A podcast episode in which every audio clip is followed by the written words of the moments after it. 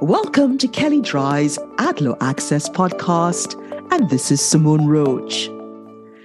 The FTC's advance notice of proposed rulemaking, ANPR, seeking comment on a potential rule prohibiting junk fees and related practices, hit the Federal Register yesterday. The rule has the potential to fundamentally alter how fees are disclosed in advertising and across the customer experience in nearly every industry that charges some type of fee. Interested parties now have until January 9th to provide comments and feedback on the proposal. The ANPR's publication follows a series of meetings and announcements by the FTC, CFPB, and President Biden that the administration was taking actions to prohibit so called junk fees that can weaken market competition, raise costs for consumers and businesses, and hit the most vulnerable Americans the hardest.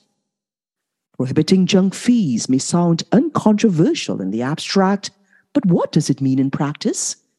We concentrate here on the FTC's ANPR, given its potential breadth and impact on a host of industries, including travel, delivery services, and others in the gig economy, restaurants, and e commerce sites. The ANPR uses the term junk fees to refer to unfair or deceptive fees that are charged for goods or services that have little or no added value to the consumer, including goods or services that consumers would reasonably assume to be included within the overall advertised price.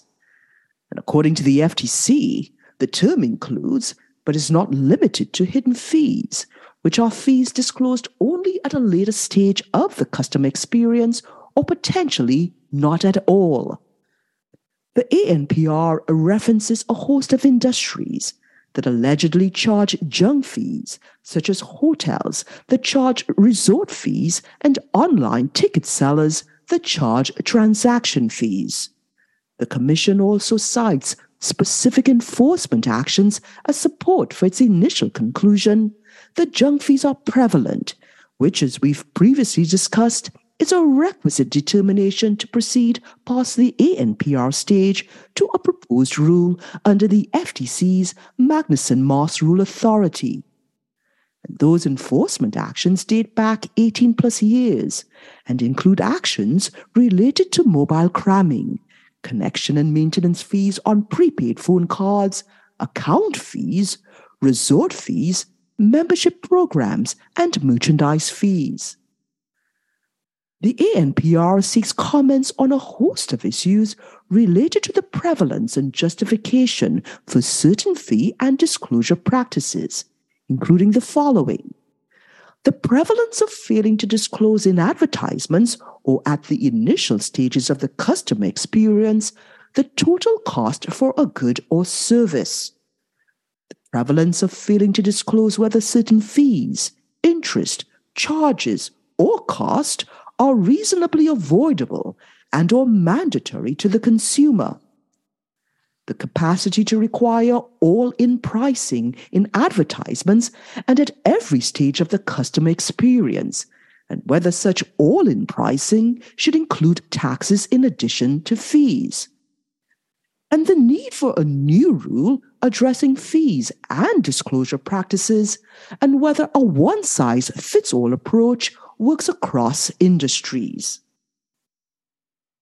Inherent in many of the FTC's questions is the premise that fees harm consumers and competition, and that such fees do not serve legitimate business purposes.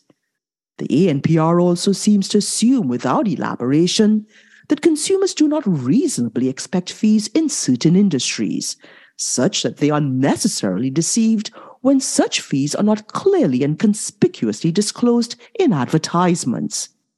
In addition to the issues specifically identified in the ANPR, these topics would be well suited for comment prior to the January 9th comment deadline. And as we've discussed in prior posts, the FTC's authority to promulgate rules is limited because it must meet a number of substantive and procedural requirements along the way, including making a finding that the prohibited unfair or deceptive practices are prevalent, explaining how the rule prohibits such prevalent unfair and deceptive practices, and analyzing the economic effect of the rule. In a dissenting statement, Commissioner Wilson raised both procedural and substantive questions related to the ANPR. While noting her agreement in principle in ensuring that consumers, one, have access to sufficient information to make informed decisions, and two, are not charged for products or services they did not agree to purchase, Commissioner Wilson questioned the need for a rule, particularly one of the potential breadth suggested in the ANPR. And so, along those lines, the rule is likely to implicate vast economic and political significance, which could in turn raise constitutional questions under the Supreme Court's recent decision in West Virginia versus EPA. Commissioner Wilson also questioned whether a rule was necessary in the first place given that the FTC has initiated enforcement actions to prevent unfair and deceptive fee practices and is specifically empowered under certain statutes like the Truth in Lending Act and the Restore Online Shoppers Confidence Act to obtain civil penalties for violations. The CFPB, with former FTC Commissioner Rohit Chopra at the helm, has previously led the charge against junk fees. Indeed, back in January 2022, the CFPB issued a request for information on back end junk fees charged in connection with consumer financial products and services. And in October, the CFPB issued guidance warning companies that it planned to bring enforcement actions under its unfairness authority where companies charge overdraft and depositor fees that a consumer would not reasonably expect. The CFPB, with former FTC Commissioner Rohit Chopra at the helm, has previously led the charge against junk fees. Indeed, back in January 2022, the CFPB issued a request for information on back end junk fees charged in connection with consumer financial products and services. And in October, the CFPB issued guidance warning companies that it planned to bring enforcement actions under its unfairness authority where companies charge overdraft and depositor fees that a consumer would not reasonably expect. But as recognized in the FTC's ANPR, the CFPB's authority is limited to consumer financial products or services. Enter Chair Khan and the FTC's ANPR which by its own account is intended to be far reaching and address fees across a wide array of industries. Time will tell, but it's possible that the CFPB charted the path for an FTC rule that will ultimately have a much more profound and widespread effect. If you'd like more information on what you've heard on this topic, please contact Donnelly McDowell and you can find his contact details in the show notes.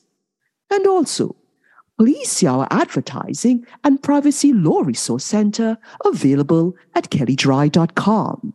And please download the AdLaw Access app for Apple and Android phones available in the Apple app and Google Play stores.